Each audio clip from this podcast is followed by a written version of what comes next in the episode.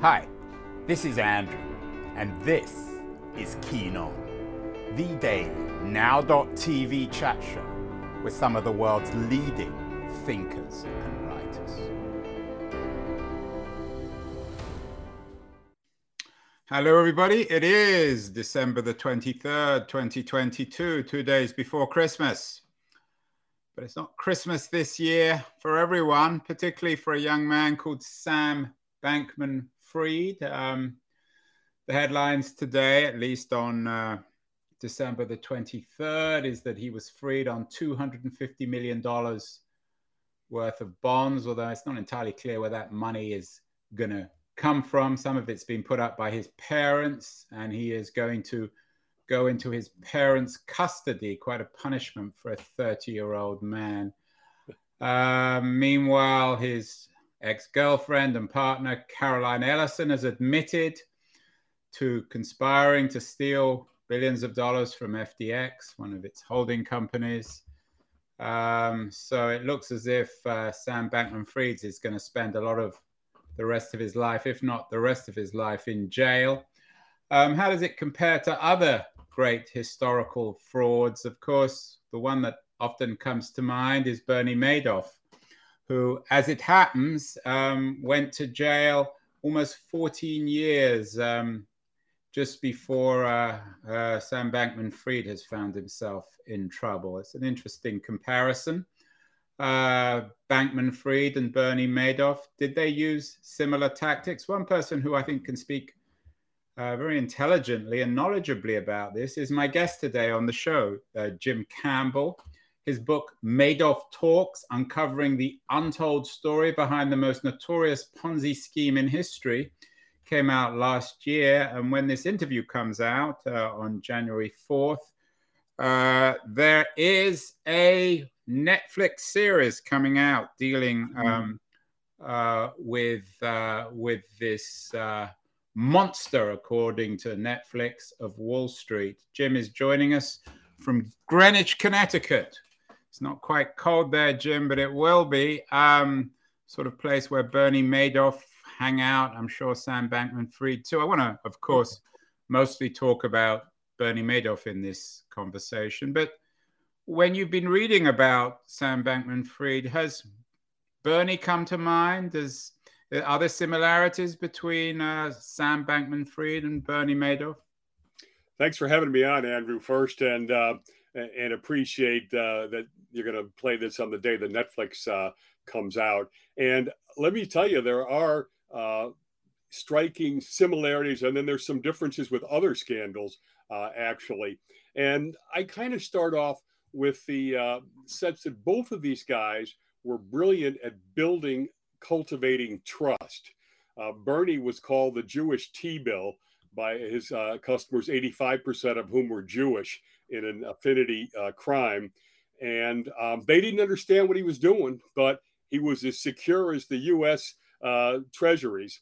On the other hand, SBF has cultivated it with a his altruistic um, effect uh, which was to give everything back to society at, at, some point, which now looks like other people's money uh, to society, and the way he cultivated politicians, former regulators, and um, in the same sense there. The second thing that I noticed before we get to technical kinds of similarities, I know this for a fact from Bernie because we had 400 pages of communications back and forth, and that is a lack of remorse um, that should be there. Bernie would even tell me, you know, Jim, my lawyers say I've got to show remorse. And then almost immediately dive into these people were greedy. They were pressuring me. I always had to get returns for them. And of course, the whole thing was his scheme. Um, SBF, you know, is appeared to use the dog ate my homework uh, story, which doesn't work in fifth grade either.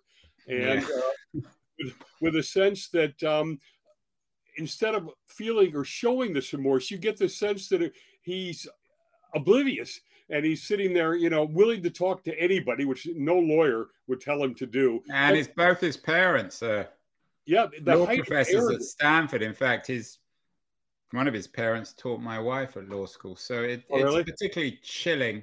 Uh, uh, Jim, you, you uh, you're not from Madoff's world, although you um, You're the host of a, a business talk radio show.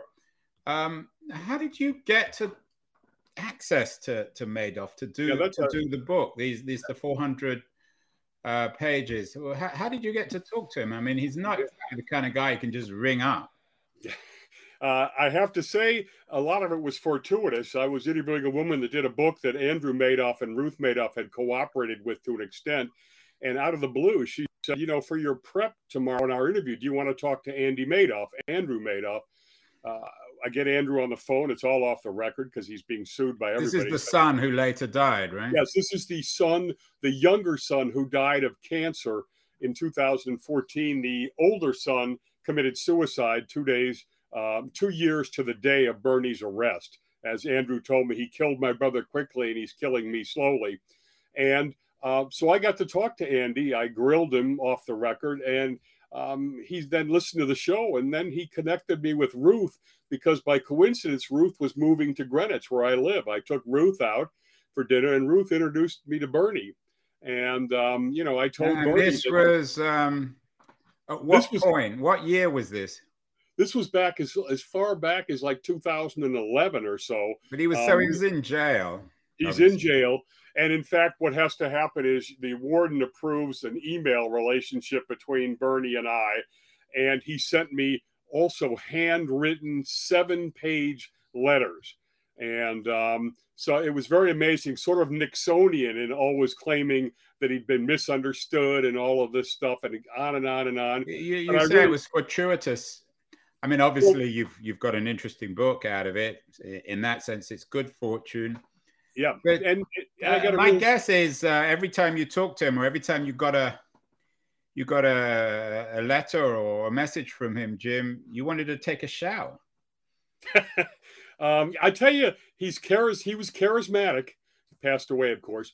Um, very bright, tremendous recall and a, and a, a con man in a low key non con man kind of way.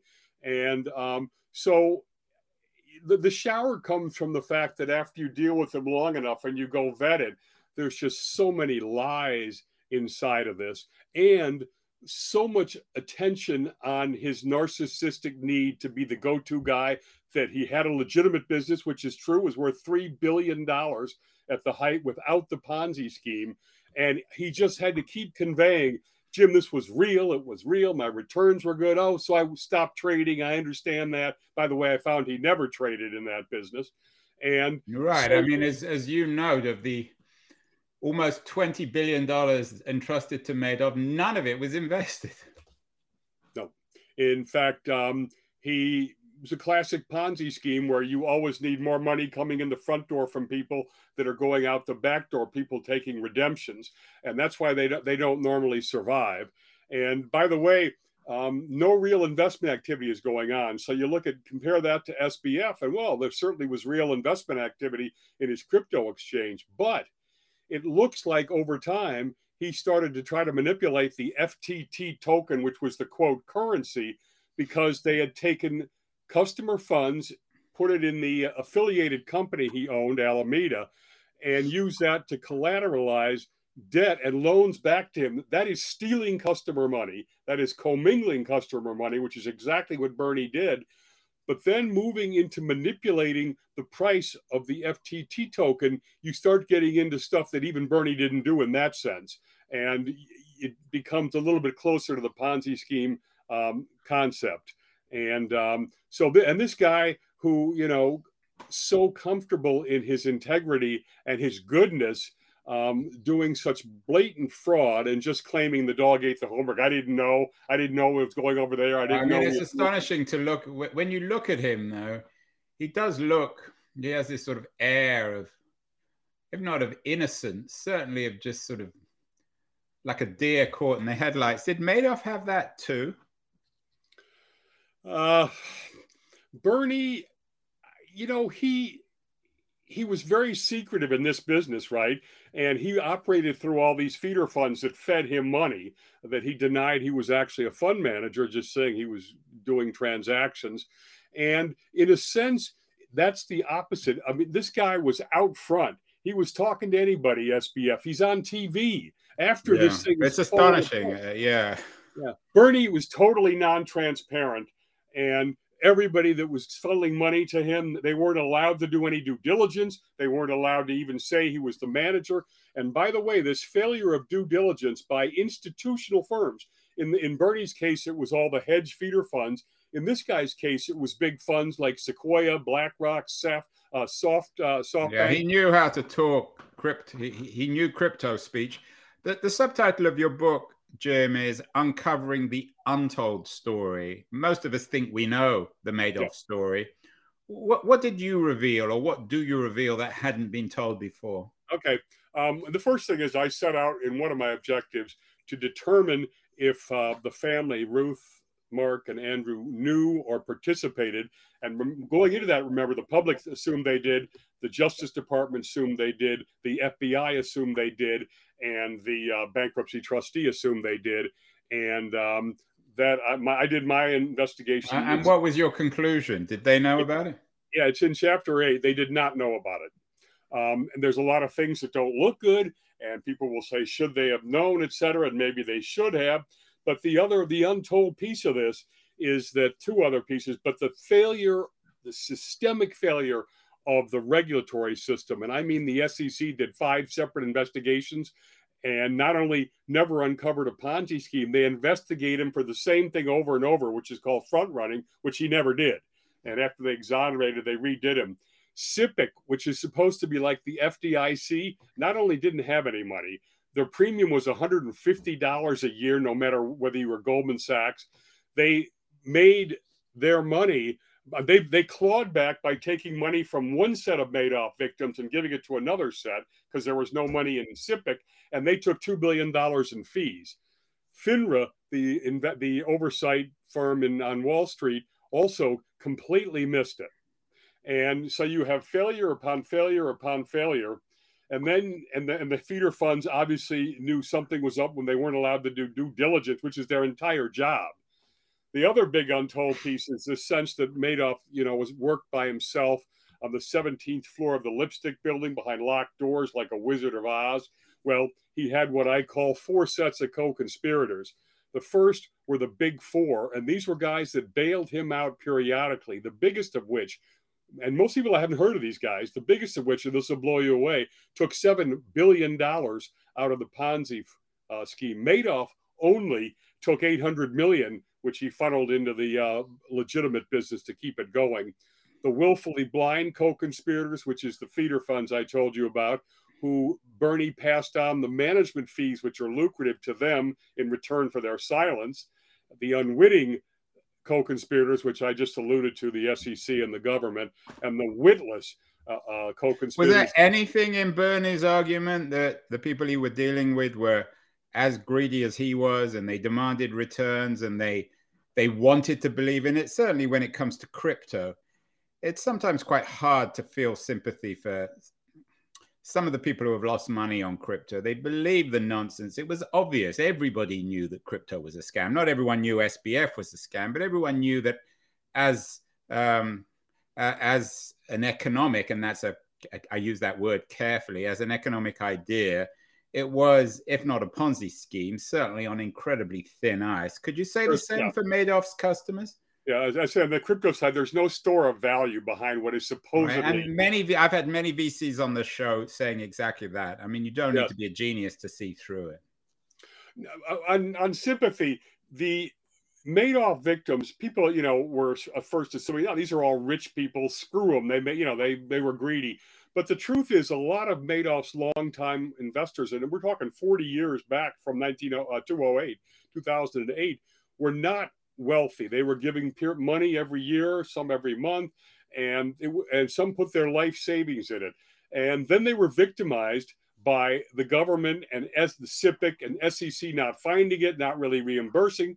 And in some cases, if they had taken out more than they'd put in, the SEC went after them down to their house if they could uh, to claw back money. Now, the big four, the feeder funds that should have known something was up, that didn't do their due diligence, that knew Bernie was misrepresenting it. And remember, Bernie's strategy was an equity indexed based strategy. And you know, anybody knows that cannot go up every month. And Bernie's strategy went up every single So month. what you're saying is that people just essentially turned a blind eye. They knew something was Yes. off, but as long as they were getting their money, they didn't object or cause any trouble. By the way, talking about blind eye, JP Morgan was his uh, checking account essentially, where all that money was, and where Bernie was taking it, just like SBF was doing it from his exchange. Um, JP Morgan was the only entity that could see into how much Bernie really had. Bernie Mm. told me he never had more than 5.9 billion in that account, even though he was saying he had 65 billion in total. Secondly, 170 billion dollars ran through that account. He had told JP Morgan it was a operating account paying rent and stuff like this. And then finally, if you're doing trading, there you have to be getting money and paying counterparties. And if it's an equity strategy, div- dividends should come in here.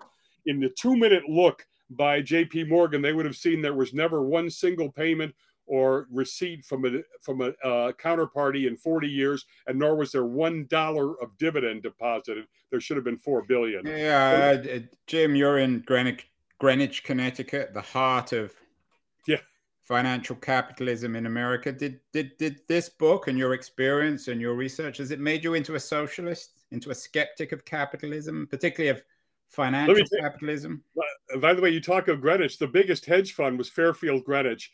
Um, they they made like billion and a half in fees, and they completely um, abrogated uh, their due diligence. Right? And I, I'm a pro Wall Street, you know, pro capitalist guy, but I am a complete, um, you know, critic of sleaze and where regulatory. Um, But we can't be. It's always easy to blame the regulators. If they do too much, we accuse them of Stalinism. If they don't do enough, we accuse them of being lazy or corrupt. Ultimately, you can't shift the blame. I mean, this all lies with Bernie Madoff and his co-conspirators, doesn't it?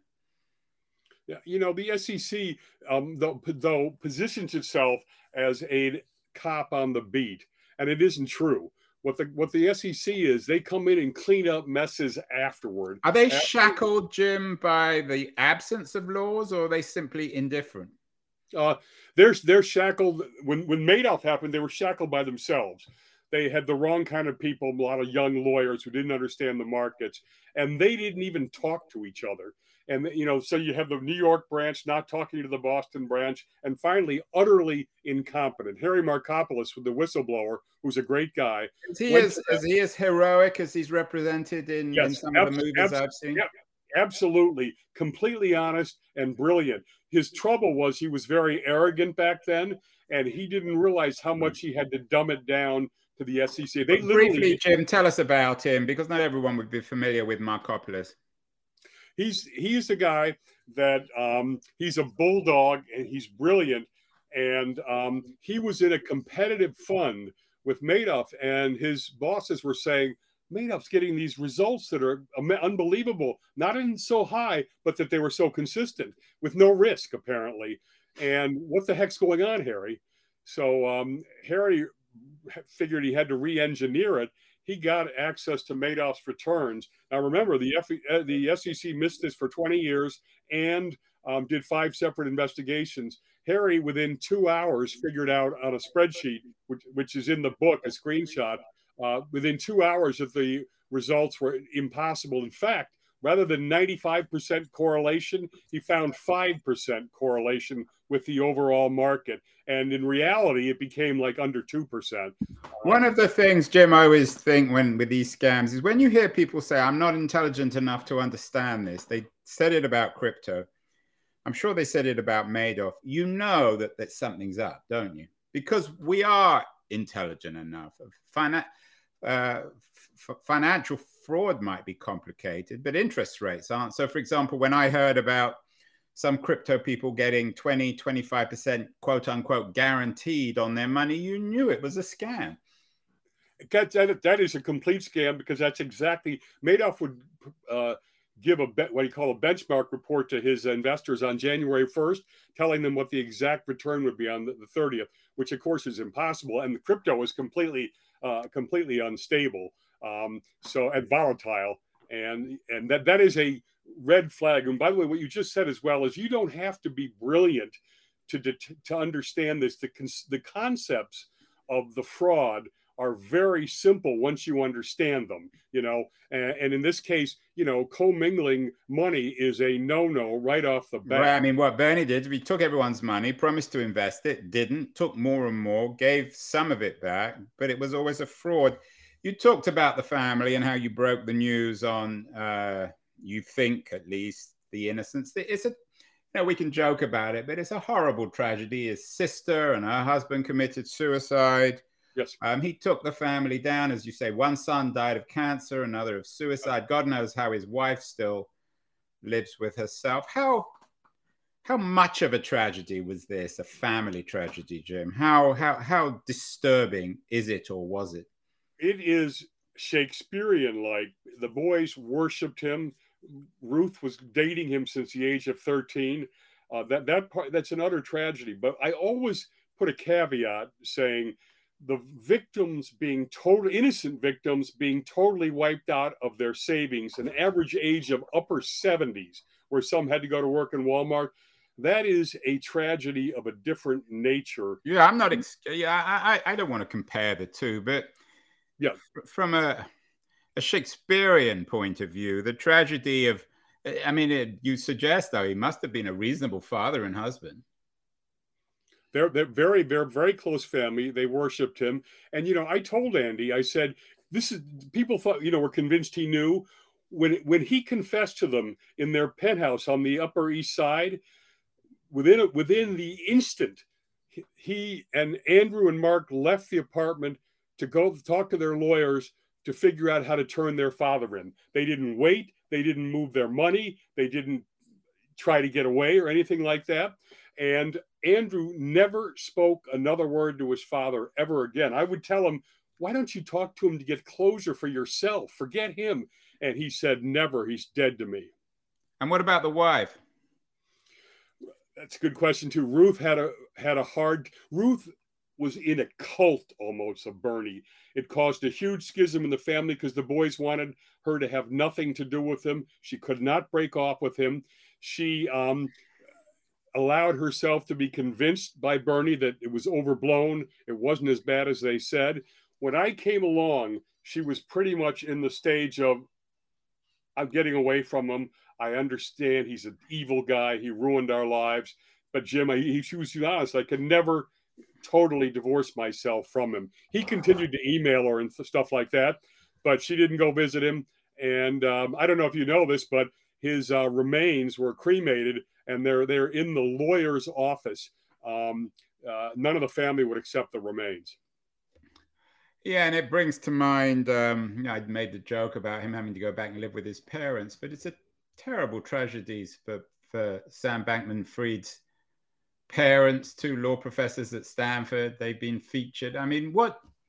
I don't suppose they're watching this, but what advice, given that you went through it with Madoff's family, what advice would you give the people close to Sam Bankman Fried, his parents, well, his brother, their friends, their family?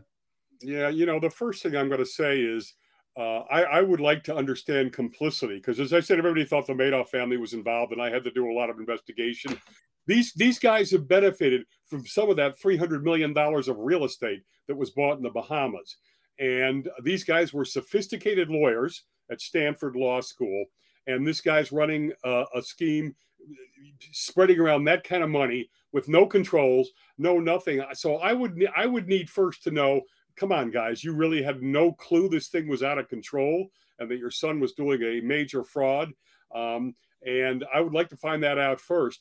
Um, the second thing I would say is you got to you is be contrite um, and, and, honest about that, and uh, don't go into hiding, and you know um, come clean on all this uh, stuff. But they don't look like sympathetic folks uh, on the cover, you know, of this of this of this deal, unless they, unless these guys are as naive. I heard. Um, I'm not sure if it's true. I heard that Michael Lewis was talking extensively to SBF before yes. this broke. Yes. So there are going to be a lot of books, a lot of um, yeah. a lot of movies, uh, yeah. probably some plays about this. Let's uh, Jim, let's uh, let's talk about the uh, the the Netflix event, um, which is out just when people begin watching this. They're releasing a, a, documentary series. What what should people expect in this series that they don't know about Bernie Madoff? Don't give everything away because we want everyone to watch. Right. Um, first off, the producer is Joe Berlinger, who is very well regarded. He is the number one true crime uh, director for Netflix, and, and he's his specialty has been financial. I'm sorry, murders, uh, serial killers, and it's interesting that he's moving into what's sort of a financial serial killer. He's also done um, documentaries on Jeffrey Epstein, Ghislaine Maxwell, and um, Ted Bundy. Hall uh, of Hall of Shame. All these. Yeah, you know, a real, a real. Uh, I feel like taking a shower, Jim, just hearing those names. So, it, first of all, it's kind of a thriller. Um, secondly, uh, what he's done is thriller in what? I mean, uh, what's what, what? Where's the thriller element? Everyone knew he was a crook, or what? Uh, what, it's, it, it's it's going to be a four part series, four one hour episodes. He's recreated the 19th floor with this pristine trading, state of the art uh, that he ran legitimately, and then hidden on the 17th floor, this dilapidated, paper oriented, where he hid the uh, Ponzi who, who, who, plays uh, Bernie? Yeah, and I'll tell you something. The Untold, again, they option my book. So it goes through, as I did, sort of the architecture uh, of this, from from whether it's the uh, the Big Four or the um, uh, systemic failure, and people were going to find it very informative. And it's also, as my book is in this sense, a morality tale. While it looks very simple, I mean, sorry, very complex financials, it's really very Shakespearean and very simple. And why did some guy down, go down the wrong path and some guy, uh, some guys go down uh, the right path? And um, it's obviously timely because of S- SBF. And um, it's into four episodes, starting with Right. Well, we hope everyone watches it starting almost as we speak. Um, the subtitle is Madoff the Monster of Wall Street. Was he a monster? And if he was, in what sense, Jim?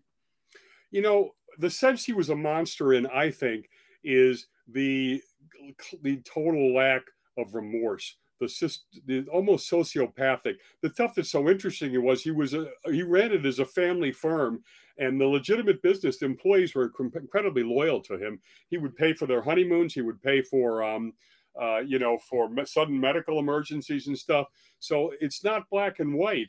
But the well, fact he was paying in stolen money, so just like SBF giving away money that he didn't really have. Well, yeah, that that's exactly correct. If in the in the latter part, the initial business was completely honest, completely separate. The one I told you was worth three billion, built from scratch, got seven percent share, number three of market share, and it was legitimate. Not only was it legitimate, the customers were treated in, totally well, unlike places like Robinhood or SBF. Um, they, they it that was legitimate. Obviously, at some point, he started having to funnel money in it to uh, to keep it to keep it going around 2000 and later, and that that obviously then is pure stolen uh, money and uh, pure fraud. But um, it's it's um, it's a it's a it's a fascinating story. His mind, just to tell you how complex it was, he half of it was running the most legitimate business on Wall Street, and half was running the biggest criminal enterprise ever, and he was doing them side by side forever. It's not like he had a sudden loss like SBF did. I wonder if we were able to map his brain or his soul or his mentality, where we would have, we would see a similar split. I see. That's it. I, I can't claim I know that on SBF, but when I see signs like no remorse, and he's up there with arrogance on TV every day, proclaiming, "Hey, the dog ate my homework," you know. And I'm I sorry. I don't think you can do one of these massive frauds without 100% or 150% believing it yourself because if if you know what you're doing firstly you probably wouldn't do it and secondly people would figure it out and and you wouldn't be talking by the way he would and you can right. see so, so uh, people are going to start watching this i'm sure it's uh, i'm going to be watching madoff the monster of wall street on netflix uh, uh, it, it, will be starting as you watch this interview on um, on uh, January 4th. What lessons beyond the the Madoff narrative, uh, would you like um, Jim people to learn? Firstly, as perhaps investors, and secondly, as citizens and people, yeah. Americans who want to fashion or refashion a better capitalism in America. The first thing I, I say is, you know, take responsibility for your own money and your own investments. Don't trust somebody if your dentist uh, tells you or you don't understand it. I could never find anybody that understood what Madoff's strategy was, even though it was basically conceptually easy. And I tell people that the stock market has grown 9% compounded for over 100 years. So you know what? Madoff was only giving away 11% at the end. Buy the index and sleep at night and take your 9% versus something you don't really uh, understand. Don't, ex- don't, don't assume the SEC and the government are going to find it. Um, so uh, beware. I use I say take the Hippocratic oath from medical profession. Do do no harm. Uh, the other thing is I reform the regulatory system to the degree that the SEC can get ahead of these things, not be behind it. I don't mean micro uh, control and regulatory. I mean getting the right people in there. And you and I, I could when this book came out, I said crypto market is going to have a crash at some point. The SPAC market is going to have a crash at some point. and this is two years ago, and both have happened. So why, where was the SEC? Why is it just coming in uh, coming in now? And the other thing is, you know, the, the morality tale of this: stay on the right path. Um, if you make a mistake, own up to it. That's part of the thing. Both SBF and Bernie couldn't own up to it, and they were both trying to raise money right at the end. You see, SBF was trying to get investment money into this boondoggle after he'd already lost. Uh, he'd moved eight billion bucks and lost three billion, and has a million creditors already. That's not the right answer.